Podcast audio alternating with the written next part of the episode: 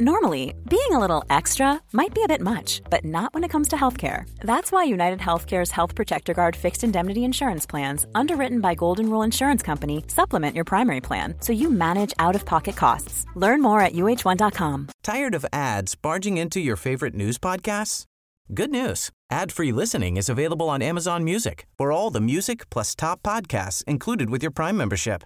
Stay up to date on everything newsworthy by downloading the Amazon Music app for free or go to amazon.com slash news ad free. That's amazon.com slash news ad free to catch up on the latest episodes without the ads. Hey, I'm Ryan Reynolds. Recently, I asked Mint Mobile's legal team if big wireless companies are allowed to raise prices due to inflation. They said yes. And then when I asked if raising prices technically violates those onerous two-year contracts, they said, what the f*** are you talking about, you insane Hollywood ass f- So to recap, we're cutting the price of Mint Unlimited from thirty dollars a month to just fifteen dollars a month. Give it a try at mintmobile.com slash switch. forty-five dollars up front for three months plus taxes and fees. Promo rate for new customers for limited time. Unlimited more than forty gigabytes per month. Slows full terms at mint mobile punktum com. Du lytter til en podcast fra T V to.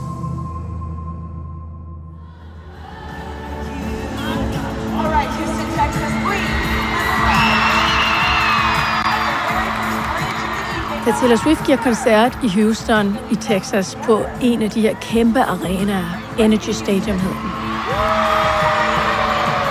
der øh, stiller hun sig på et tidspunkt op foran det her enorme publikum, og øh, så siger hun til dem, You make me feel.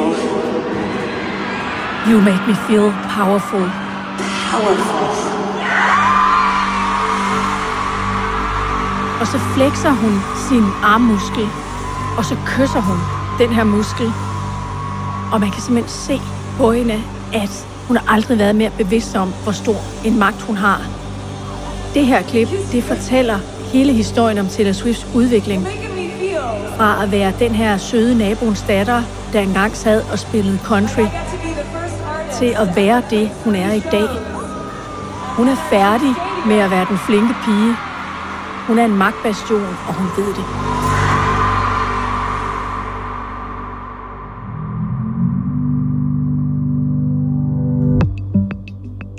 Taylor Swift, fireogtredive-årig amerikansk popstjerne, milliardær og en af verdens mest magtfulde kvinder. Og så er hun netop blevet kåret som Time Magazines Person of the Year. En titel, der bliver uddelt hvert år til en særligt toneangivende offentlig person. En ære, hun nu deler med personer som Elon Musk, dronning Elizabeth og den ukrainske præsident Volodymyr Zelensky. Så hvad er det for en magt og indflydelse, Taylor Swift har fået, og hvordan rækker den langt ud over musikken? Det er Dato i dag. Mit navn er Andrea Dragsdahl.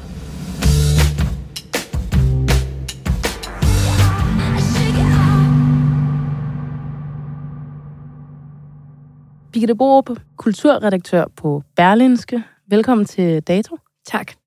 Taylor Swift er lige blevet udnævnt til årets person af Time Magazine. Hvad er det, der gør, at en popstjerne som hende bliver det? Jeg har næsten lyst til at svare, hvem skulle det ellers være?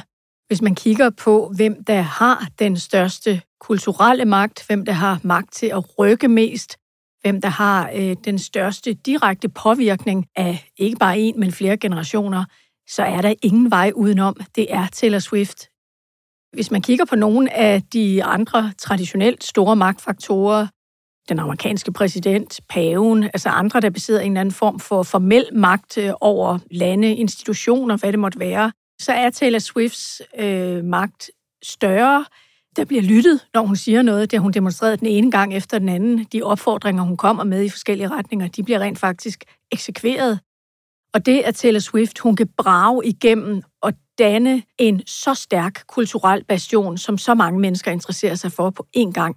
Det er fuldstændig vanvittigt, og det er en magtdemonstration af Guds nåde ganske enkelt. Når du siger, at folk lytter, når hun taler, hvad tænker du så på? Jeg tænker blandt andet på, dengang hun øh, gik ud tidligere i år og opfordrede folk til at registrere sig som vælgere. Og det skabte en øh, fuldstændig vanvittig trafik på den hjemmeside, man skulle registrere sig på. Det er et eksempel på den øh, magt, hun har.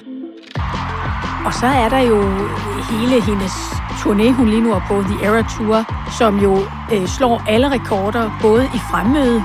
Hun spiller jo aldrig nogensinde en koncert for under hundrede tusind mennesker. Den har kunne læses på alle mulige økonomiske statistikker. Den har kunne læses på Richterskalaen. Den har kunne simpelthen aflæses i alle mulige sådan, former, som koncerter normalt overhovedet ikke bliver registreret i. Så der er sådan en næsten daglig manifestation af, hvad Taylor Swift er. Altså, hvad for en magt hun har. Det er der noget, der hedder Swiftonomics. Det, at hun har en fangruppe, der hedder Swifties. Det, at hun er blevet identitetsmarkør. Og det, at hun er blevet sådan synonym med en meget stor magt, fortæller jo sin egen historie.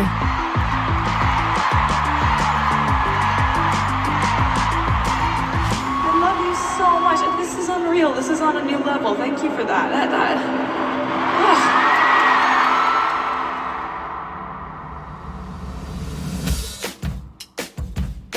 Taylor Swift er i dag den mest lyttede artist på streamingtjenesten Spotify. Hun er lige nu på en verdensturné, der på under et år allerede har slået rekord som den mest omsættende musikturné nogensinde. En milliard dollars er det blevet til indtil videre. Og turnéen, den buller videre i tyve fireogtyve.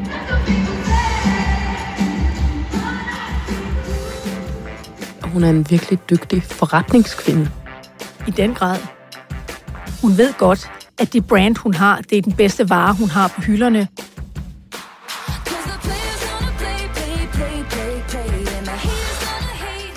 Hun ved godt, hver eneste gang, hun lukker munden op, så bliver det fortolket, det bliver drejet, vendt, omtalt i medierne. Og den magt, hun har, både kommercielt, kulturelt, holdningsmæssigt, den øh, har hun været ekstremt dygtig til at forvalte. Så det, der måske kan blive hendes udfordring i fremtiden, det er jo at blive ved med at holde den der meget elegante balance mellem at være naboens søde datter og samtidig være et voksent ikon for en hel verdens unge kvinder og feminister. Whatever they decided I couldn't do is exactly what I did. Whatever they criticized about me became material for musical satires or inspirational anthems. And the best lyrical examples I can think of. Her hører vi Taylor Swifts takketale, da hun i to tusind nitten vinder prisen som årtiets kvinde af det amerikanske musikmedie Billboard. Det var en tale, hvor hun virkelig havde en del på hjertet. At that time I couldn't understand why this wave of harsh criticism had hit me so hard. Women in music are not allowed to coast. We are held at a higher, sometimes impossible feeling standard. Når jeg tænker på mange af de store kulturikoner, der har været gennem tiden, så er det folk og musikere, der i høj grad også har markeret sig på noget mere og noget andet end bare, kunne man sige, deres musik. Er det i sig selv usædvanligt at se en musiker markere sig som en politisk stemme? Overhovedet ikke. Det er der en lang og solid tradition for. Hvis man ser tilbage på Bob Dylan i tresserne, hans karriere var jo nærmest øh, ren politik. Han blev bannerfører for en politisk bevægelse. Vi så i firserne Madonna gå i clinch med den øh, katolske kirke, og jo også indtage nogle meget sådan, kontante politiske standpunkter. Sammenblandingen mellem politik og musik, den er øh, næsten lige så gammel, som musikken selv er. Så på den måde er der masser af magt forbundet med musikken, men der er jo endnu mere magt forbundet med at være et ikon.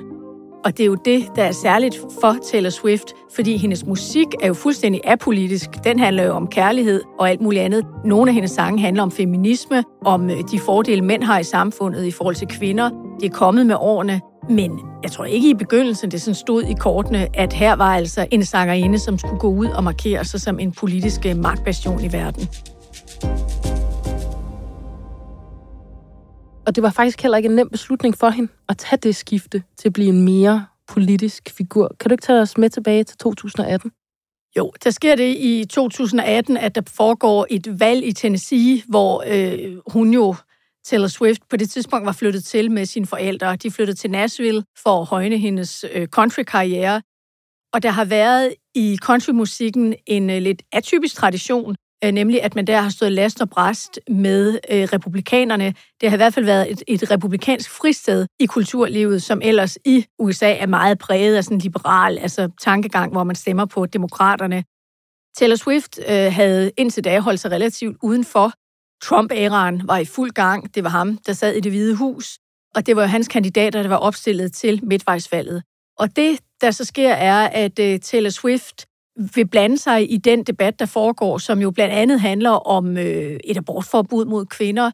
Den republikanske politik centrerer om et kvindesyn, som hun ikke kan identificere sig med.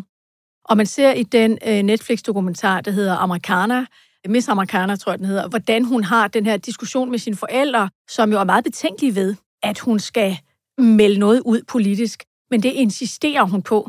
Den her sag er simpelthen for vigtig for hende til, at hun vil holde sin mund. The other thing, just from a security so you think people... Taylor Swift comes out against Trump. I don't care if they write that. I'm sad that I didn't two years ago, but I can't change that. Så der går hun ud og anbefaler sine fans at stemme på de demokratiske kandidater. I need to be on the right side of history, and if he doesn't win, then at least I tried. Og det bliver en kæmpe historie i U S A. Hvorfor er forældrene så meget imod? De synes, det er fuldstændig dødsdømt at begynde at blande sig, og det skyldes selvfølgelig også det politiske klima, der er i U S A. Det er ikke ufarligt. I worry for her safety as much as anybody does. Maybe more. Så for Taylor Swift's vedkommende, der er det at melde ud, det indebærer en reel risiko for, at hun vil miste dele af sin fanbase. Jeg synes, den scene i høj grad manifesterer, at her er Taylor Swift blevet voksen. At her har hun simpelthen, øh, hun er både bevidst om, hvad for en platform hun har fået, men hun er også bevidst om, at hun er ikke længere sin forældres pige. Her vælger hun simpelthen sin egen vej, og det her, det er noget, hun gør, uagtet, at hendes forældre ikke bakker hende op. Those aren't Tennessee Christian values. I live in Tennessee. I am Christian. That's not what we stand for. Og mange afventede jo og sad og ventede på, at det her det ville få en form for betydning for hende altså popularitetsmæssigt. Men man må bare sige i dag, altså det har tiden jo modbevist. Det er svært at forestille sig, at hun næsten kunne have flere fans, end hun har nu. I den her situation med forældrene, den scene, du beskrev, hvor hun sidder over for sine forældre, og de diskuterer indad, om hun skal gå ud og tilkendegive sin politiske holdning, endorse, omfavne de demokratiske kandidater, der siger hun også, at det er vigtigt for hende at være på den rigtige side af historien. Hvad ligger der i det? Der tror jeg ligger det i det, at hun simpelthen ser den øh, politiske udvikling, der er i U S A, som et enten eller. Der var kun én vej at gå for Taylor Swift. Hun var ikke længere sådan the Nashville Girl. Nu stillede hun sig et sted, hvor hun tog på sig, at hun var blevet et pop-ikon mere, end hun var den der øh, country-sangerinde, som det hele begyndte med. Og det, der er også bemærkelsesværdigt, det er jo, at det måske største kvindelige country-ikon nogensinde, nemlig Dolly Parton, hun har jo overlevet popularitetsmæssigt, musikalsk og på alle mulige andre måder, ved netop at holde sig så fri som muligt af politisk stillingtagen. Hun er blevet spurgt massevis af gange om alt fra politik til øh, feminisme, og har altid talt udenom, og det har været hendes vej til at være elsket af så mange. Så Taylor Swift beslutter her at tage en chance. Det kan godt være, at jeg bliver elsket af nogle færre, men til gengæld, så har jeg sagt, hvad jeg mener, og jeg har gjort det, jeg mener skal gøres. Og det, hun mente skulle gøres, var altså, at man skulle forhindre, at øh, republikanerne kom til magten i Tennessee, og må man gå ud fra i U S A i øvrigt.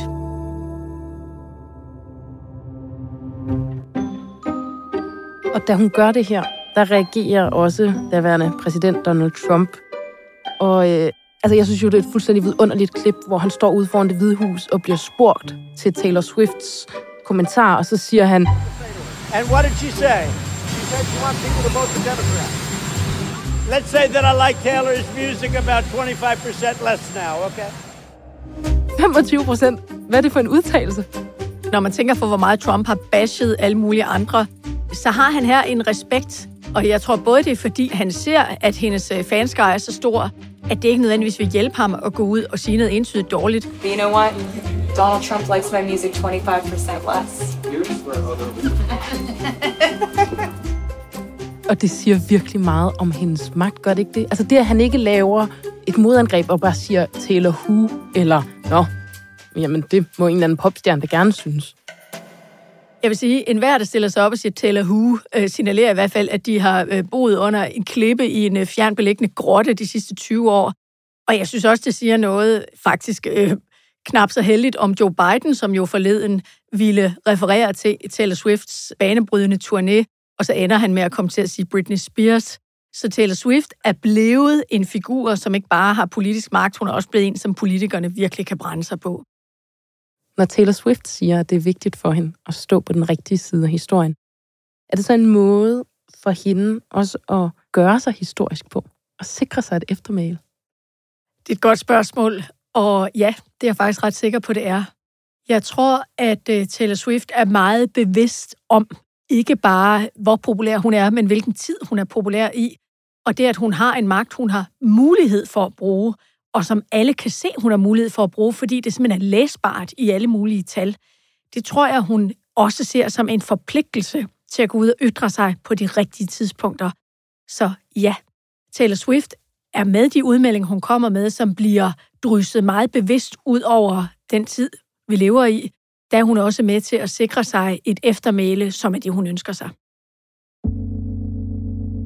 Det behov for at få et eftermæle, den forpligtelse over for at markere sig, så vi altså i to tusind og atten, da Taylor Swift sådan rigtig for første gang markerede sig politisk og anbefalede sine følgere at stemme på demokratiske kandidater.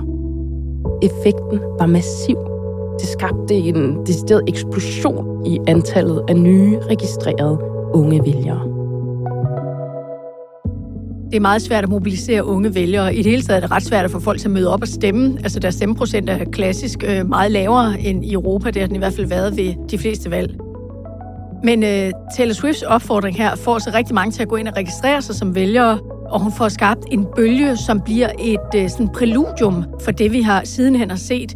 Altså hun manifesterer her, hun har en magt til at få nogen til at bevæge sig i en bestemt politisk retning. Det er ikke nødvendigvis kun sådan i geologisk forstand, at Taylor Swift hun kan blive registreret på Richterskalaen. Der er også en potentiel mulighed for, at det kan ske politisk. Og hun har lige gjort det igen i september i år. Der lavede hun et opslag på Instagram, hvor hun opfordrede sine nu to hundrede og tooghalvfjerds millioner mm. følgere til at registrere sig som vælger. Det tal siger jo i sig selv en del. Det gør det virkelig. Og den førende amerikanske vælgerorganisation, som du taler om nu, Vote punktum org, de rapporterede en stigning i antallet besøgende på hjemmesiden på mere end tolv hundrede procent, og med flere end femogtredive tusind nye registreringer, især unge førstegangsvælgere. Det er jo også helt vildt, at hun kan gøre det igen. Det er det. Og det, man skal bemærke, er, at Taylor Swift siger jo ikke, nu skal I gå ud og stemme på en bestemt kandidat, men hun har jo tilkendegivet, hvad hun selv tænker politisk, og hvad hun mener om republikanernes politik. Så på den måde ligger der jo en indirekte opfordring til, hvor man skal sætte krydset. Du læser det ikke som en, en måde, hvor hun også træder lidt tilbage. At hun gik måske lidt for langt i to tusind og atten, nu nøjes hun med at opfordre folk til at registrere.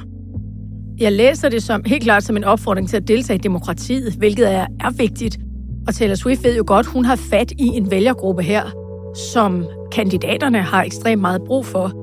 Det, at hun får folk til at gå hen og registrere sig som vælgere, det er en rød klud i ansigtet på øh, den amerikanske højrefløj, og det er der en grund til. Det er simpelthen, fordi hun ikke er på deres side.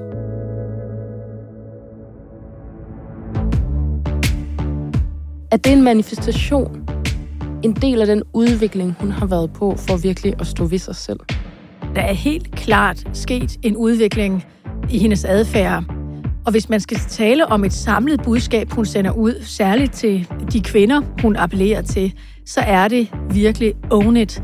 Altså, stå der, respekter dig selv, have en idé om, hvad du vil i verden, og forfølg det. Hun er en moderne feminist, og det lægger hun overhovedet ikke skjul på. Og mange af hendes sange centrerer jo også omkring øh, kvindens rolle, og omkring det liv, man kan skabe uden en mand.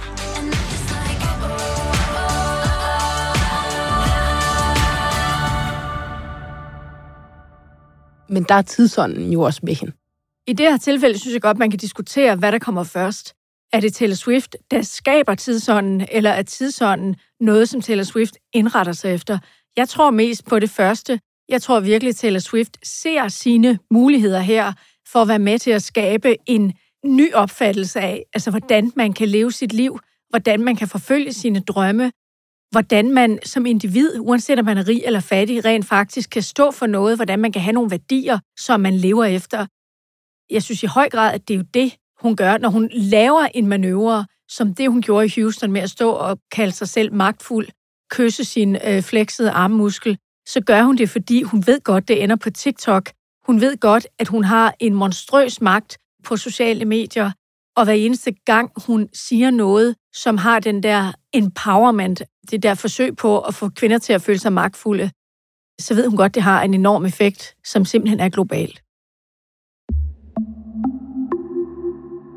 Tror du ligefrem, hun går hen og bliver en slags kongemager i et, ved vi allerede nu, vildt amerikansk præsidentvalg næste år?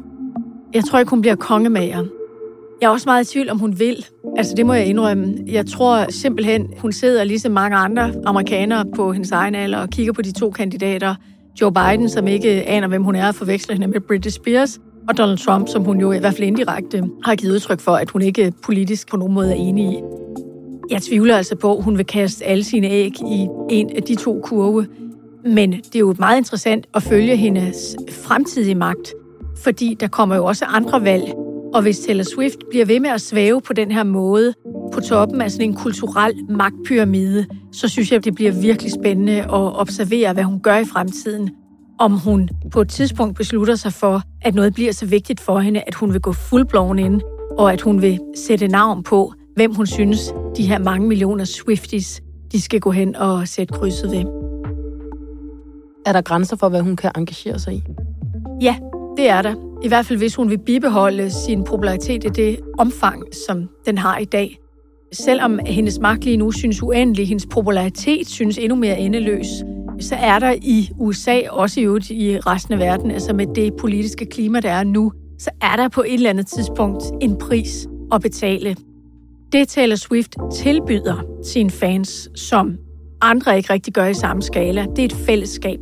Hun har skabt en global bevægelse, som er helt hendes egen, som folk kan dyrke og være med i, uden det koster dem noget. Noget, som er positivt og lyst i en tid, som er bælragende mørk.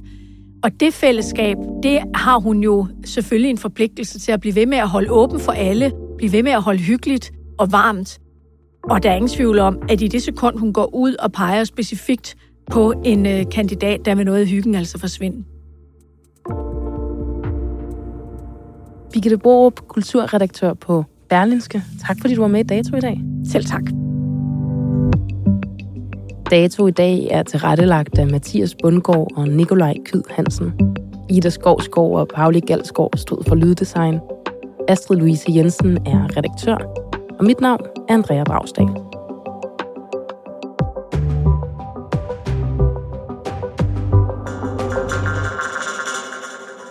Du har lyttet til en podcast fra T V to.